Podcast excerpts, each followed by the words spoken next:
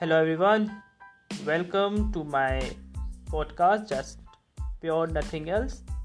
हम यहाँ पर बहुत सारी बातें करने वाले हैं, जो कि बहुत ही सिंपल होने वाली है। लाइफ में बहुत कॉम्प्लिकेशंस हैं so we just want everything pure and nothing else so be tune and catch you later